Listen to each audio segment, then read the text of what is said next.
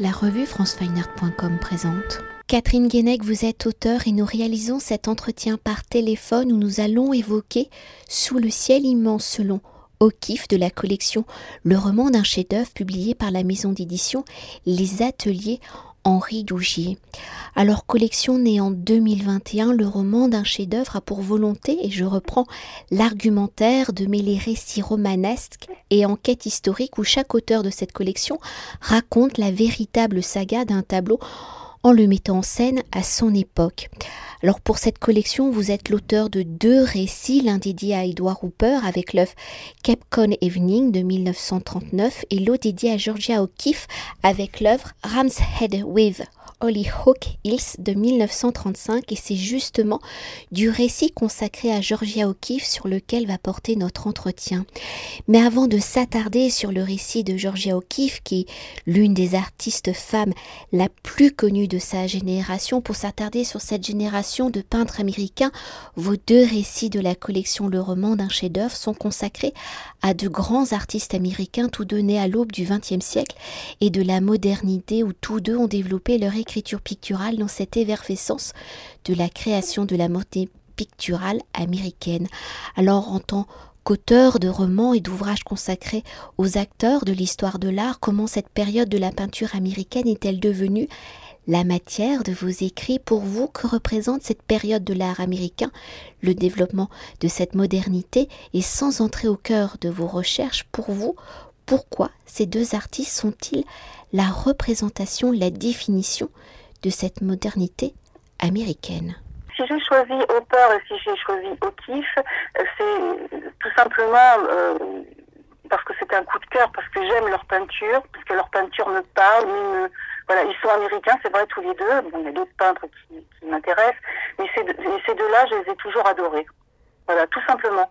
Pour poursuivre, pour poursuivre avec euh, Georgia O'Keeffe, si après la rétrospective hein, consacrée cet automne, je rappelle les dates du 8 septembre au 6 décembre 2021 au Centre Pompidou, l'artiste très reconnu aux États-Unis et maintenant un peu plus connu en France pour créer cet ouvrage écrit avant l'exposition, qui est à la fois donc un récit romanesque et une enquête historique, pour vous immerger dans la vie et l'œuvre de Georgia O'Keeffe, quels sont les documents, les archives que vous avez consultés pour en faire un récit romancé ici sous la forme de la première personne du singulier. Votre écriture est devenue donc Georgia O'Keeffe. Comment avez-vous pensé cette justesse, cet équilibre entre le fictionnel, le romanesque et l'historique? Effectivement, Sous les sédiments, c'est un roman un, roman, donc un récit romanesque qui, qui se double d'une enquête historique. Et tout, ce qui est exposé est vrai. Bon, je m'engouffre dans les blancs de l'histoire de façon vraisemblable, mais en amont, j'ai fait un gros travail euh, pour euh, donc connaître O'Keeffe, euh, sa vie, son œuvre. Et ce qui était très difficile quand j'ai écrit finalement le, roman, parce que ben, Georgia O'Keeffe, comme vous le disiez tout à l'heure, c'est une icône aux États-Unis, mais elle est complètement pratiquement inconnu en Europe, en France. Donc pour se pencher sur des documentations en français, très difficile. Donc j'ai plongé dans, des livres américains. Et j'ai la chance d'avoir deux amies américaines qui connaissent un petit peu O'Keeffe et qui m'ont beaucoup aidé. Alors si nous aborderons hein, sa relation avec euh, Alfred Stieglitz, Georgia O'Keeffe étant l'artiste peint de sa génération la plus photographiée euh, après euh, Marilyn Monroe aux États-Unis, est-ce que son image, la façon dont elle se représente devant l'objectif, a-t-elle également guidé votre écriture? C'est très important cet aspect photographie. C'est vrai que ça a été la, femme la plus photographiée et, pour cause. Je crois que euh, Alfred Stieglitz, donc son, son galeriste puis son mari, a fait d'elle euh, quelque chose comme 350 portraits. D'ailleurs, il, y a des photos absolument sublimes hein, de nu et qui, qui, ont défrayé la, chronique, la chronique et, fait scandale. Euh, mais c'est très important. Et le, elle était entourée donc aussi d'amis photographes euh, d'Alfred Stieglitz, son galeriste, et ça a certainement forgé son regard. Quand on voit par exemple, alors elle est très très connue pour ses peintures de fleurs, c'est surdimensionné. Euh, a l'impression qu'elle est devenue une petite abeille ou un petit papillon et qu'elle regarde la fleur qui est immense, on plonge dedans. Et euh, je pense que la photographie a, a, dû sacrément aiguiser son regard et, l'inspirer pour ce genre de travail, consciemment ou inconsciemment d'ailleurs. Et pour euh, poursuivre à travers l'identité euh, de la collection Le roman d'un chef-d'œuvre au regard de l'œuvre de Georgia O'Keeffe, quelles ont été vos réflexions hein, pour choisir Ram's Head with Hook Hills de 1935. Pouvez-vous nous décrire cette œuvre? Comment celle-ci symbolise-t-elle, résume-t-elle? C'est très difficile. Hein, toute l'œuvre de la vie de Georgia O'Keeffe, ses recherches picturales, ses choix de vie, son intérêt pour l'immensité du ciel, du paysage, donc de la nature. Oui, oui, la nature, l'immensité des espaces du ciel, c'est très très important pour elle. D'où d'ailleurs le, titre que, que, nous avons choisi pour, euh, pour le roman pourquoi avoir choisi euh, cette toile de, 1935 Alors, c'est pas forcément ma préférée, mais je l'aime beaucoup et je l'aime encore plus depuis que je l'ai vue entre guillemets en vrai à, Beaubourg, à l'exposition qui a été consacrée à O'Keeffe euh, récemment. C'est une vision du désert hein, et un petit peu mystérieuse, intrigante, où on voit que, comme en lévitation un crâne de bélier qui, qui, flotte comme ça dans l'espace, on voit une rose. Et ce que j'ai aimé, moi, dans cette peinture, par rapport au roman, par rapport euh, à ce travail, c'est que hum, ça rassemble tous les, thèmes récurrents de Georgia O'Keeffe. Donc euh, les ossements, les fleurs, euh, le désert, l'immensité du désert et du ciel, les espaces infinis, ces espaces infinis d'où elle venait, hein, parce que euh, O'Keeffe est, née dans une ferme du Wisconsin et elle a toujours été attirée et, et, toujours aimé ces grands grands espaces une notion idée d'infini, de, grandiose. Et oui, donc euh, beaucoup d'éléments m'ont fait choisir ce, cette toile pour euh, parler de, de pour parler de cette toile et même des autres euh, également. O'Keeffe a été très attirée d'abord par l'abstraction, puis elle est venue au, figuratif. Elle a alterné. Mais euh, ça, c'est sûr une toile figurative et qui donc rassemble tous les, éléments les plus importants de son œuvre pour moi. Pour poursuivre après le choix de l'œuvre, de l'œuvre symbolisant euh, les recherches picturales, les intérêts de Georgia O'Keeffe, le récit reprend de manière chronologique hein, le fil de la vie de Georgia O'Keeffe, la façon dont elle est devenue artiste, dont elle a fait œuvre, où vous avez fait le choix d'un récit à la première personne du singulier, où le roman devient donc un dialogue avec son lecteur, où dès les premières lignes, vous nous invitez dans le récit, dans la vie de Georgia O'Keeffe. Et d'ailleurs, je reprends ses premières, euh, ses premières lignes et je vous cite. Sun Prairie, Wisconsin, le lointain, l'Amérique profonde, les plaines sans fin, le ciel immense. Je ne retournerai plus là-bas, mais y penser me donne toujours la même ivresse, le même vertige, l'envie de respirer profondément jusqu'à m'en briser.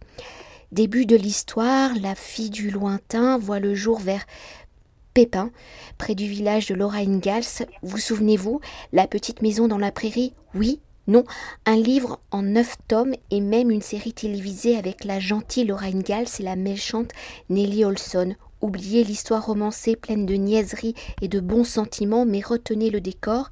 J'y suis née un 15 novembre. Scorpion, troisième décan, mystérieuse, quelque chose qui inquiète, mais qui attire, intuitive, passionnée, combative et un destin parfois hors du commun.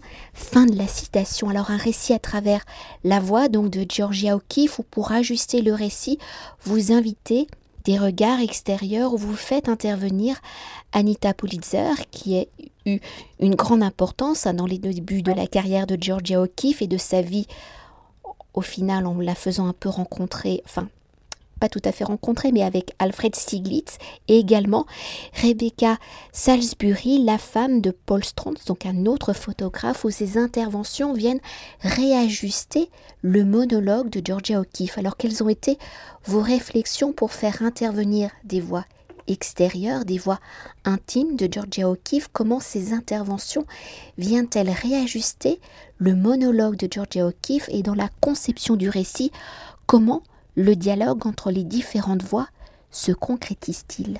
J'ai fait effectivement intervenir euh, Anita Politzer, qui est une très très bonne amie, très proche amie de Georgia. Elle connaît très bien. D'ailleurs, Anita est également photographe.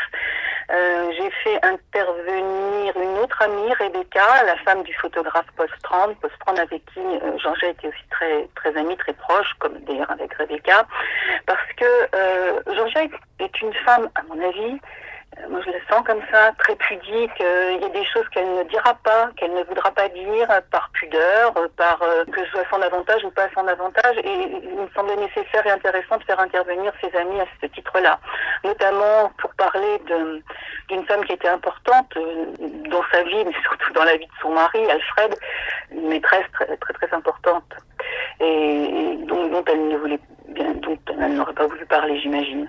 Et pour euh, poursuivre et revenir à la globalité du roman, le récit étant le cheminement de l'élaboration de l'œuvre, hein, la conception picturale de Georgia O'Keeffe, de son développement au fil de sa vie, où ses rencontres, les lieux qu'elle va traverser vont influencer son œuvre, quels sont ces événements, ces rencontres, ces lieux qui vont permettre à Georgia O'Keeffe de faire œuvre et au fil des pages, comment amenez-vous et imbriquez-vous ces événements essentiels à la compréhension de l'œuvre de Georgia O'Keeffe alors l'œuvre, ça évolue tout au long d'une vie, euh, au fur et à mesure des rencontres, que ce soit des rencontres euh, euh, de personnes ou des rencontres de pays. Et à, partir de, de 1929, dans ces eaux-là, elle va découvrir un, pays qu'elle va adorer, qui est le, qui est le Nouveau-Mexique, un pays qui, qui va la fasciner et, qui va renouveler son inspiration.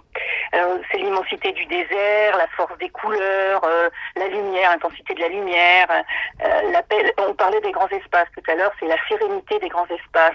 C'est un pays euh, qu'elle va adorer, elle, va y venir euh, en, séjour une première fois et après elle va, elle va s'y installer définitivement. Elle, dit, elle disait qu'elle n'avait jamais rien vu de tel auparavant, que ce pays, que elle reconnaît ce, pays, elle dit c'est ma terre. Euh, tout, elle, voit tout différemment, le ciel est différent, le vent est différent et elle va partir s'installer là-bas toujours sans ce qui existe, on fera des allers-retours entre New York et, le Nouveau-Mexique. Et euh, elle, va au final s'y installer de façon définitive dans un endroit qui s'appelle Ghost Ranch, le ranch fantôme.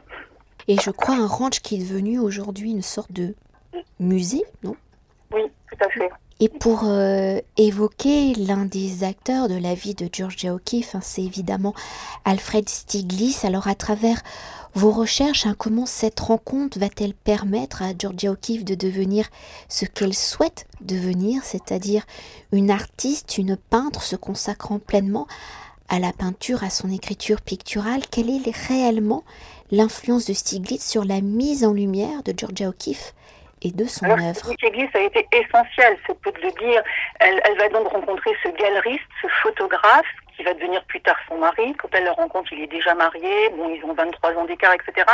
Mais euh, euh, il va contribuer à la faire connaître et reconnaître son, son travail. Et effectivement, Stevie, c'est essentiel. C'était une, tous les deux une relation de 30 ans, une relation très très forte, qui d'ailleurs au début a défrayé la chronique. Il a, il a, il a été très inspiré quelque part, ça aussi était sa muse, puisque bon, c'était un, photographe d'un talent immense. Hein, il a fait des portraits de, de, de Georgia, euh, plus de 350, je pense, portraits.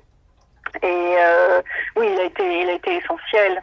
Et euh, elle a été aussi entourée de, de photographes grâce à sa galerie. Et le, le, travail des photographes a, à mon avis, beaucoup influencé son travail à elle aussi à Georgia, sa façon de regarder, de voir et de peindre. C'est déjà la dernière question et pour conclure notre entretien et pour mieux cerner l'importance de Georgia O'Keeffe dans le champ de la création picturale et de la modernité à la page 59, vous évoquez l'image de Georgia O'Keeffe et plus particulièrement celle prise par Stiglitz et je cite ce passage. Vous souvenez-vous de cette récente affiche des Guerrilla Girls, donc qui est un groupe féministe fondé à New York en 1985 et qui est connu pour créer et diffuser des affiches afin de promouvoir la place des femmes et des personnes racisées euh, par les arts. Alors une femme nue, son corps est celui de la grande odalisque d'Ingres allongée, coiffée d'un masque de gorille avec comme légende, je vais le dire en français, est-ce que les femmes doivent être nues pour entrer au Metropolitan Museum? Fin du message sur fond jaune pétard. Alors moins de 5% des artistes sont des femmes, mais 85% des nus sont féminins. J'ai été toutes ces femmes, j'ai fait partie des 85 et des 5%. Qui dishabitons dans les galeries, dans les musées, les femmes, toujours les femmes, vite évacuées de l'histoire de l'art en tant qu'artistes On est bien d'accord. Dis donc, Georgia O'Keeffe, à travers vos mots. Alors au regard de l'actualité où les actions sociétales, institutionnelles et politiques questionnent justement la place de la femme dans notre société pour Georgia O'Keeffe, qui a eu une reconnaissance de son vivant au fil de votre récit, comment montrez-vous la construction de cette reconnaissance? Quelle est la part des embûches, des doutes, des réussites, de la notoriété, de la reconnaissance? Et au regard de sa génération et de sa notoriété, peut-on dire que Georgia O'Keeffe était féministe engagée pour la reconnaissance des femmes, des artistes femmes? Georgie O'Keeffe était féministe, c'est sûr, et son parcours euh, le, le, pro, son, son, caractère l'y incite. Euh, son amie photographe dont nous parlions tout à l'heure, Anita Politzer, était elle féministe et très active. Et euh, c'était des femmes, mais, mais, mais des femmes, des femmes affirmées. Et, par exemple, Georgia O'Keeffe avait un comportement, on va dire, un peu hardi par rapport à l'époque. Elle était d'une modernité extraordinaire. Il y avait peu de femmes mariées euh, celle leur mari à, New York ou ailleurs d'ailleurs, pour aller euh, passer deux trois mois. Euh, elle c'était au Nouveau-Mexique et, planter Marie et, Marie et, tout le reste. elle était extrêmement extrêmement moderne, extrêmement affranchie. C'était une famille libre, Georgia O'Keeffe. Et on était quand même dans les années, on va dire, au, début du, au début du siècle. Hein, c'était quand même quelque chose. C'était, c'était un comportement d'ailleurs qui pouvait heurter, qui pouvait choquer le bourgeois. Hein. Et d'ailleurs aussi dans sa, dans, dans, dans, dans sa manière d'être physiquement, hein, très vite elle faisait elle-même euh, ses vêtements avec des lignes très pures. Très important, elle était moderne jusque dans sa façon de s'habiller. On le regarde aujourd'hui, euh, si on la croisait à Saint-Germain-des-Prés, elle serait encore complètement, euh, complètement à, la mode, entre guillemets. déjà même ses vêtements, bien sûr, mais même par son physique. Elle avait un physique extrêmement moderne. Hein. C'était une, une femme pas, pas, si grande que ça, mais enfin, euh, très longiligne, mince, euh, avec des cheveux, des cheveux longs. D'ailleurs, on lui reprochait, elle a, elle a, elle a enseigné euh, l'art. Ses étudiants lui reprochaient de, toujours s'habiller en noir euh, et de, ne pas se friser les cheveux, etc. Elle avait sa propre modèle, elle s'imposait et elle, elle, d'ailleurs, elle pouvait également faire ses vêtements et elle était toujours avec des couleurs qui sont aujourd'hui extrêmement à la mode, extrêmement tendance, on va dire, du noir euh, ou des non-couleurs, souvent des non-couleurs. Et euh, elle était, elle, avait une allure folle, euh, un chic fou, et bon, mais ça, dénotait de la mode de l'époque. Hein. Là aussi, elle elle s'imposait avec avec ses goûts et tranchait avec ceux de ceux de son époque. Je voudrais, je voudrais encore dire aussi un mot par rapport à, à Stiglitz. On parlait tout à l'heure euh, de leur rencontre, euh, qui finalement ça a été, euh, ça a été un, coup de foudre en, deux temps. Et le premier coup de foudre de Stiglitz pour Georgia euh, s'est passé de façon curieuse. C'est Anita Politzer qui a montré le travail de Georgia au galeriste Stiglitz, qui a eu un, coup de foudre immédiat pour pour O'Keeffe, mais immédiat pour son travail. C'était, euh, il l'a pas encore rencontré en chair et en os, mais il y a eu déjà quelque chose qui s'est passé, il est devenu dingue de, de, de, de, son, de son travail. C'était un, un, coup de foudre à distance, euh, quand même 3000 kilomètres qui, qui, qui les séparaient. Mais petit à petit, ces deux-là vont, vont, vont, se rencontrer. Donc, et, et, tout au long des 30 ans que durera leur relation, une relation euh, forte, hein, fusionnelle, ils, ils, vont échanger des, des milliers, euh, des milliers de lettres qui parfois dépassaient les 40 pages. Enfin, c'est l'histoire d'une, c'est l'histoire d'une, d'une passion, une histoire d'amour tumultueuse, mais euh, euh hors norme, hors du commun. Et on peut dire effectivement que Stiglitz a été le Pygmalion, c'était la, une grande rencontre amoureuse de l'art aussi finalement ces deux-là. Et peut-être quand même un dernier mot hein, en tant qu'auteur où vous avez euh, l'habitude de vous euh, plonger dans les œuvres des artistes, dans leur vie. Quel a été votre sentiment justement, euh, vos émotions ou, ou, pas, en vous plongeant justement dans la vie de Georgia O'Keeffe et après d'écrire à la première personne du singulier? On peut le faire, je crois, quand on, connaît un petit peu son sujet, bien sûr, et quand on a de, l'empathie, de la sympathie pour un personnage. Moi, Georges O'Keeffe, elle me touche, elle m'émeut, et, j'admire le peintre. Je, trouve que euh, elle a une œuvre fantastique, euh, mais euh, ce qui m'a ce qui m'intéressait, c'est de derrière O'Keeffe, bien caché, il y avait Georgia. Et ce qui m'intéressait, c'est de rencontrer cette, Georgia là. c'est une femme libre, talentueuse, une grande amoureuse, finalement avec plein de pudeur et de petites cachotteries, parce que euh, tous les deux, Stieglis et Georgia, euh, il y a une légende dorée qui a été, qui a été bâtie et, qui existe encore, que, que, les gens euh, considèrent toujours comme la réalité pure. Mais la, vérité, la vraie vérité, est sûrement ailleurs. Je, pense, et ça, on, le sent, je le dis dans, le roman, je vais me faire sentir, que Stieglis aura été pour Georgia sa, son plus grand bonheur et son plus grand chagrin. C'était important pour, moi de, le faire sentir. c'est la vérité d'une femme. Voilà, c'est au-delà de, au-delà de, la femme peintre, de, l'artiste. Il y, a, la femme qui a, qui a été heureuse et qui a souffert aussi, malgré, euh, euh, malgré tout ce qu'on veut bien en dire, tout ce qu'elle n'a pas dit elle. Merci beaucoup. C'est moi. Cet entretien a été réalisé par franceweiner.com.